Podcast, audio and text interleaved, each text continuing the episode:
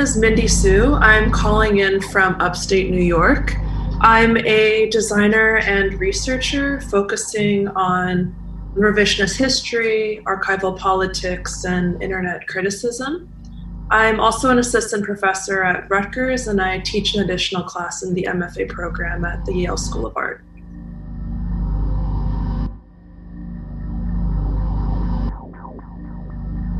I am very interested by your project, uh, the Cyberfeminism Index, and this was what kind of uh, was the window uh, into your work for me. So, I wonder what your inspiration was for the Cyber Feminism Index project.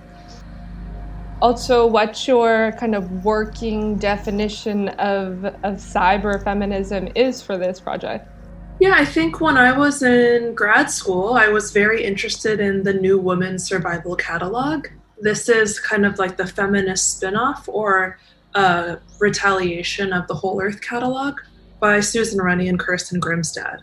And at the same time, I was taking a class on the politics of citation um, called Experimental Infrastructures.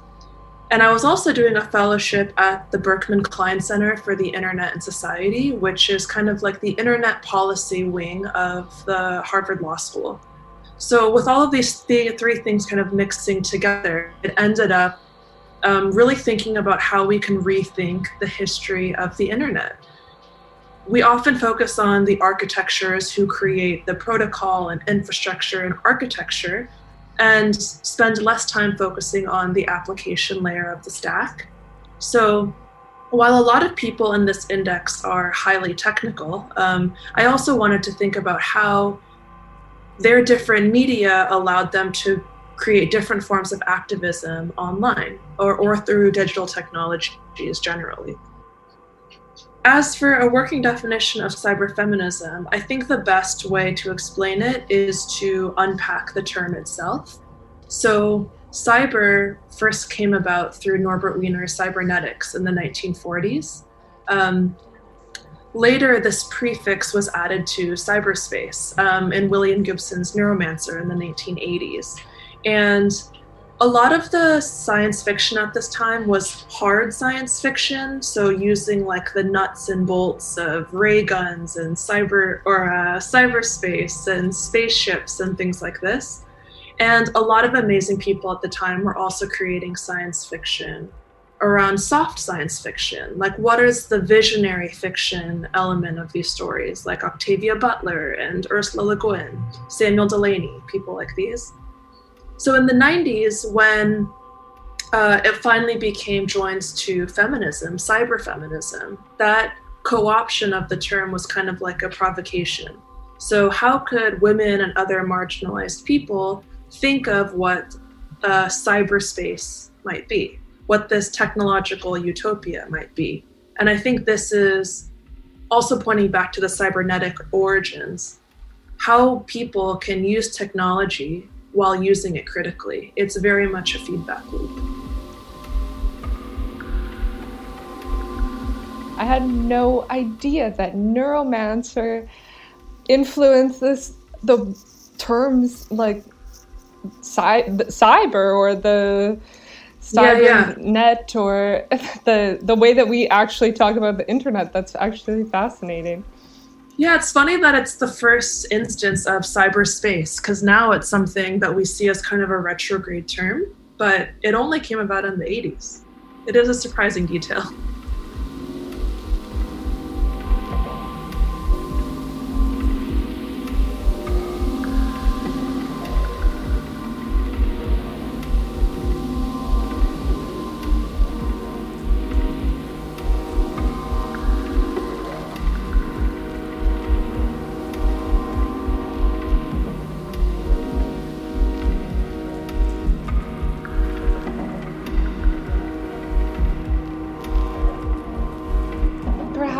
For our listeners, and you could kind of verbally describe the, the kind of interface of the cyberfeminism index, uh, how one interacts with this, and then perhaps some of your decisions uh, that led to it being this way. Yeah, I think two of the primary goals for the structure of the site was thinking about how websites age, how you might future proof a website, and how you might visualize citations. And then from a design aesthetic perspective, I was really thinking about how to make the default appear unusual as a way to kind of question what these standards are. So, from starting with the endpoint, when you arrive at the site, it kind of appears like a straightforward index. It uses default HTML form fields like button and checkbox and things like this. But as you navigate the site, the visitor, the site responds to the visitor's interactions. So the navigation starts to glow, the submit button glows. When you click an entry, a side panel appears and kind of tracks all the things that you're opening.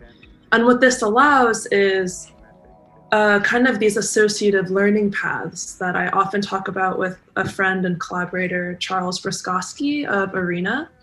Um, we kind of call this, this the side panel, we call it the trail. Like, how can we actually map what things we're intuitively clicking and how those might connect together?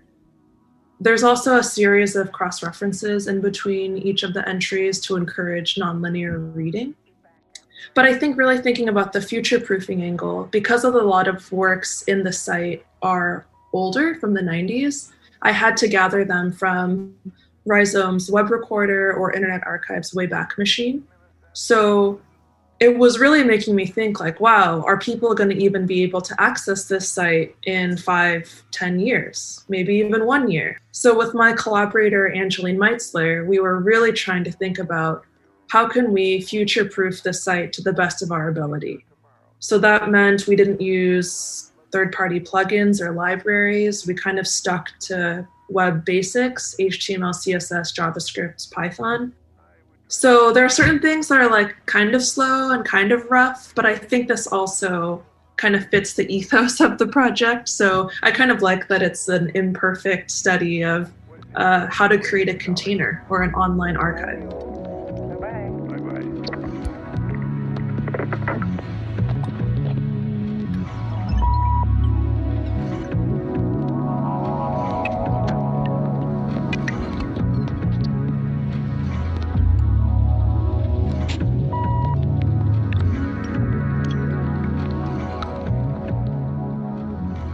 It's also interesting because now we have such a reliance on platforms. So if we're only used to publicizing or using the internet through TikTok or Instagram or Facebook or Squarespace, when those platforms degrade or change, then it will ultimately change your online presence.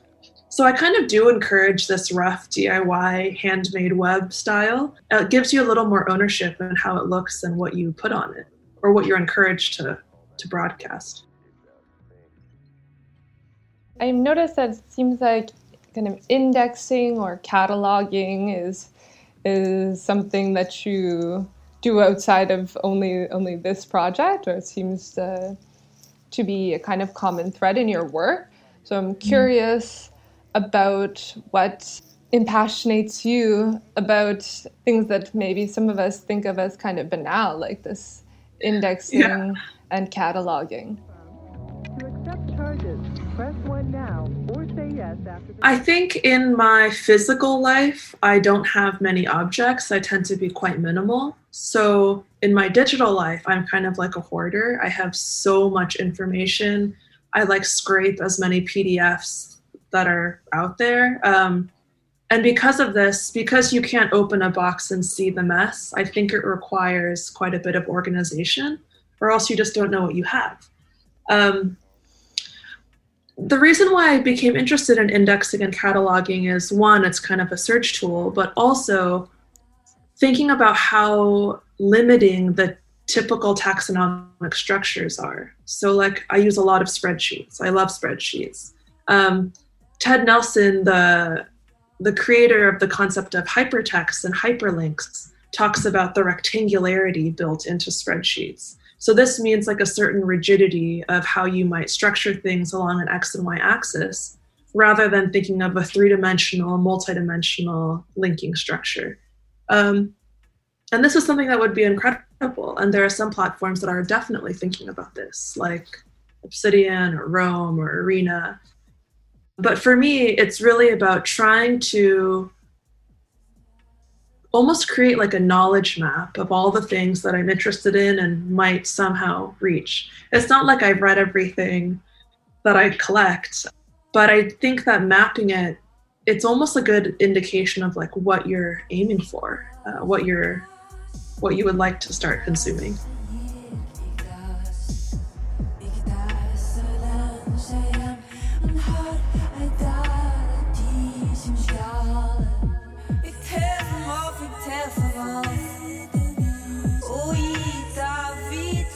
I definitely think a huge part of this is about care and maintenance. So, certain tools like Pinterest or even Arena, you can just drop an image on and then it's in your artboard or mood board or collection. But if you took a couple seconds to change the file name, talk about the context, maybe give attribution to what you're linking, all of these things are like forms of care. It gives care to your future self looking back on these works, and it also gives care to other people who will look at them, and gives care to the people who made the work to begin with. And I think getting in a habit of slowing down and paying, giving credit where credit is due, is a really valuable thing that we can all start doing. It's not really encouraged. It's so easy to like just take a screenshot and share something and that virality is kind of a like a rich commentary on how we currently use the web but if we're trying to think about what we want to change i do think like slowing down and maintaining the things we've built is definitely a part of like my ethos when i'm starting these projects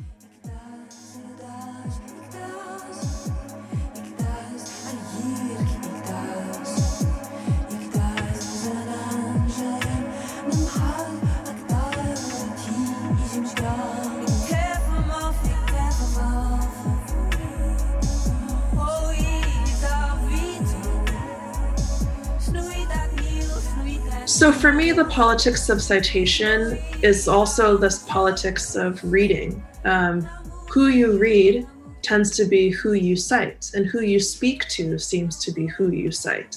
So if you look at, if a majority of the works we're reading and speaking about is then documented in secondary sources and written text, and those are all kind of these dominant figures that we see over and over for a variety of reasons they kind of validate quote unquote your your work and um, that's kind of how academic articles are weighted.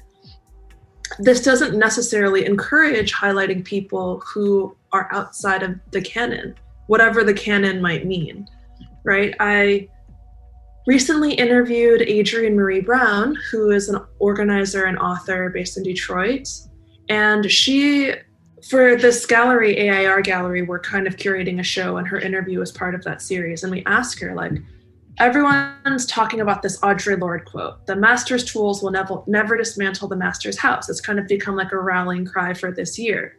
Um, what tools are not part of the master's arsenal? And Adrienne says conversation has never been part of, has never been a master's tool. And I think that when we speak, this also reminds me of a different interview I just held with Amelia Winger Bearskin, who is part of the indigenous tribe of New York, New York State. And she also says that in her tribe and community, you don't, this thing of the idea of a single author is impossible. It doesn't exist. Um, every speaker is talking about or reframing all the things they've learned from the people around them. And this doesn't really exist in the States. Everything is very much me, me, me, or I. Um, so, using both of these examples, I think politics of citation is just giving or making it clear that what you speak about and what you know doesn't come from yourself, it comes from everyone around you. And it's just giving light to that web of web of uh, links and citations.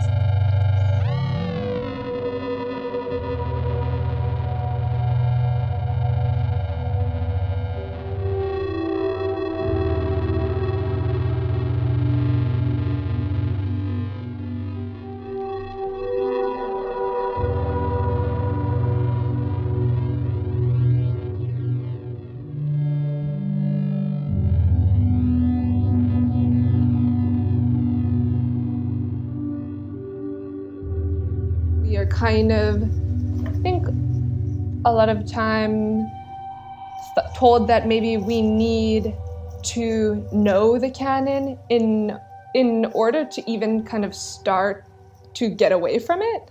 Like it's like this yeah. idea that you have to consume this entire work that you, body of work that you know is problematic or missing things or really only has a very specific um, comes from a very specific situation or a very specific point of view in order to even start to, to kind of critique it or or look at it. So yeah, and I've heard you or I read that you referred to uh, this index as kind of an, an anti-canon, and so I yeah I wonder if you could speak more about that intention of having an anti-canon, and if you feel like the cyberfeminism index is kind of able to decenter this kind of white, cis, uh, Western, middle class perspective, which um, is quite prevalent. So, a friend of mine, Melanie Hoff, she's a educator at the School for Poetic Computation and a lot of other schools, and she's also a working artist in New York. They told me, um, in order to unlearn something, you need to learn it. Uh, and I think this is really pointing on what you're saying. You don't even know what's missing until you see uh, what's handed to you. And I do think that for this project, I refer to it as an anti canon because the structures of validation are not the same as other quote unquote canons or collections or historical archives. So in this case, it's very much crowdsourced uh, a lot of the things are submitted by people who visit the index. A lot of them are the result of active conversations. So rather than saying, we welcome all non binary or queer or uh, BIPOC individuals to submit, I, act- I actively reach out to these people and have like hour long conversations with them and try to include all of their references in the archive and also cite it as something that they referred to me in conversation. Um, so I think this multi-layered approach definitely helps. There's I took this uh, unconscious bias workshop, and the instructor, whose name I'm forgetting, describes it as like a lot of these applications by putting on a banner that says we actively encourage these people to apply in some ways that works um, it's kind of like inviting someone to a dance, but it doesn't actually accommodate for when they're at the dance. Is anyone actually inviting them onto the dance floor and dancing with that person, or are they just standing on the sidelines? And I like thinking of this metaphor because it requires ongoing active engagement. And I'm hoping that this uh, canon or anti canon, this project, is really an exploration of that. I do I think I was able to decenter a cis white middle class perspective. this gets really tricky because the first cyber feminists in the 90s were from Australia, Europe, and the US. And even the first Cyber Feminist International in 97 was very European, which they thought was actually quite global.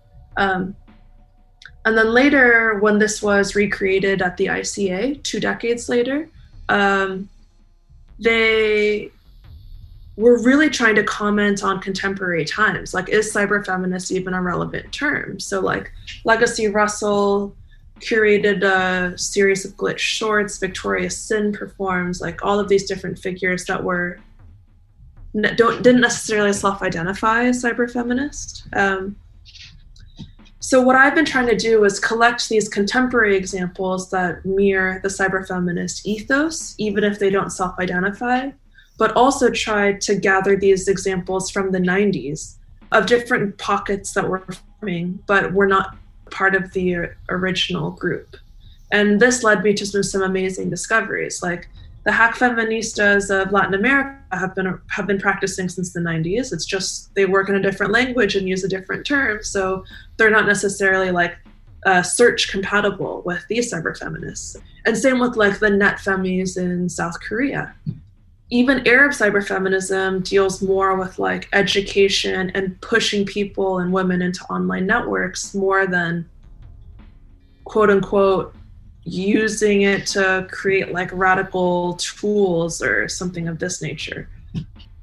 So is it successful? I don't know. I don't know if I would call it successful because it's ongoing and I want to feel compelled to keep adding in these examples. It does kind of feel like an uphill climb. There's a lot of content and by collecting things you by nature omit some and I think that's been an interesting and difficult process. But yeah, I'm really learning as I go.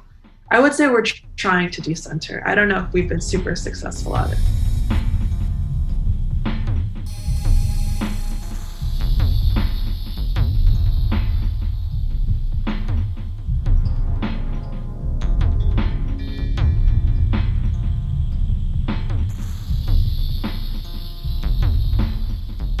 In pleasure activism, Adrienne Marie Brown describes her role as a gatherer, as a gatherer and editor. And when I read my collaborative work partner, Laura Coombs, pointed this out to me like, oh, look at this title.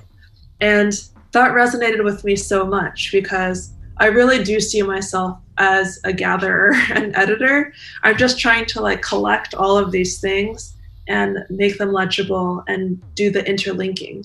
So in many ways, I feel like a facilitator or collector or someone or like an aggregator of sorts.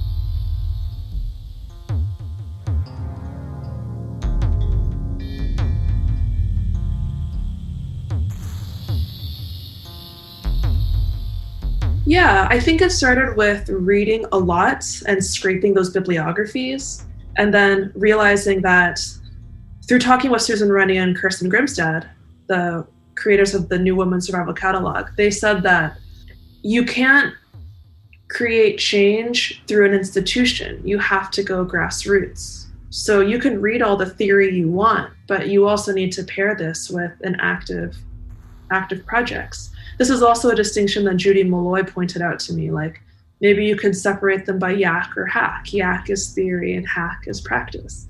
So the first bit of the project was kind of what I described. I just reached out to probably a hundred people and asked them for what they think these projects are, what they think these histories are, how to branch out from that, who they might refer.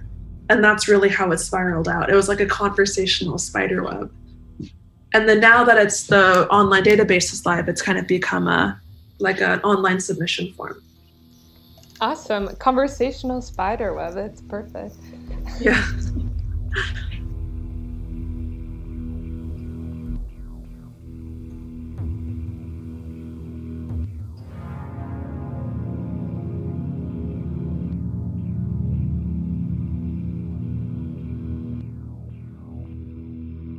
the term, I call it an imperfect umbrella term because cyberfeminism very much for me connects to the 90s but it's also an easy term for people to like hear and understand. So for me, cyberfeminism includes a lot of contemporary examples. This is like Laboria Cuboniks xenofeminism, Legacy Russell's Legacy Russell's glitch feminism. Kishonna Gray calls this black cyberfeminism. There's the hack feminists and net femis. Stephanie Dinkins says Af- Afro Nowism versus Afrofuturism. Like there's so many different subsections, and I just wanted to create like a meeting ground for all of these things to to gather, and for people to f- find all of these different examples in the same space. So I think, yeah, as long as I can try to keep it in this interdisciplinary way through media or through topic, the goals of all these things are very similar.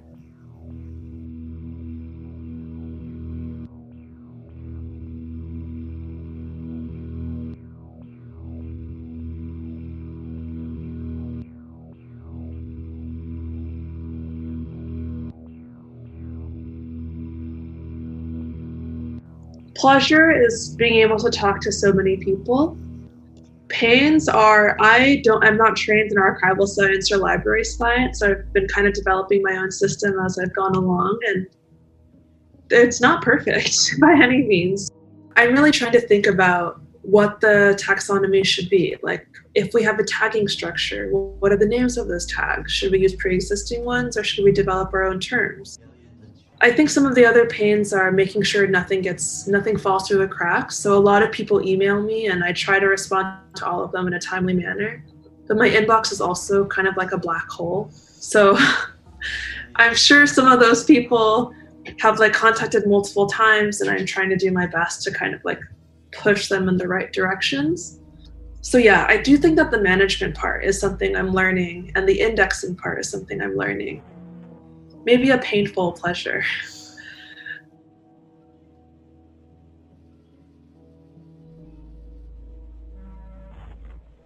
Currently, the online index is up, cyberfeminismindex.com. It was com- commissioned through Rhizome, so really grateful for their support. Later in uh, April of 2021, I'm starting a residency at Pioneer Works in Brooklyn, and there I'll be working on the manuscript. So trying to like edit all the content for this upcoming um, printed catalog.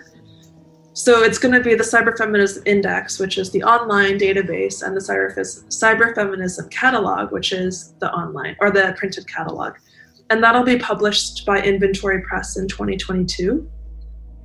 I mean, I would love to think of using this project as like a proxy for performance also. Like how do you visualize or uh, show how citations work? How do you show a multiplicity of voices when you're kind of the speakerphone for it? Is there a way to like collect the authors of these works reading through all their entries so we also get a voice capture? I'm really thinking about like how to expand out what the archive is because currently it's primarily English, it's primarily text.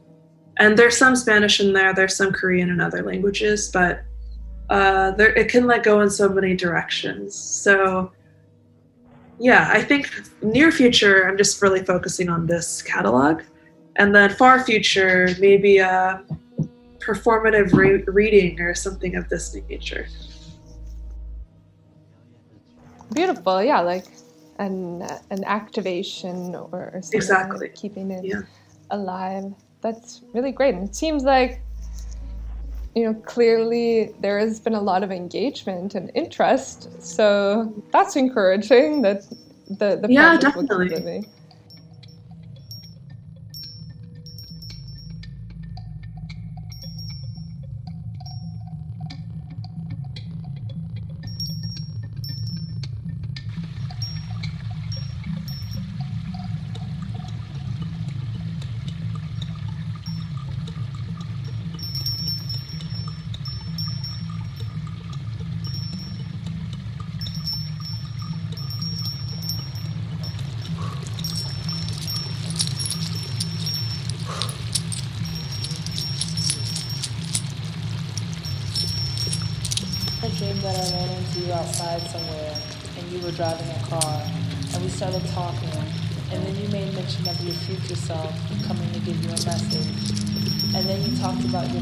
Self being a future self and going back to past selves to give them messages. And as you talked, I could see the visual of you doing it.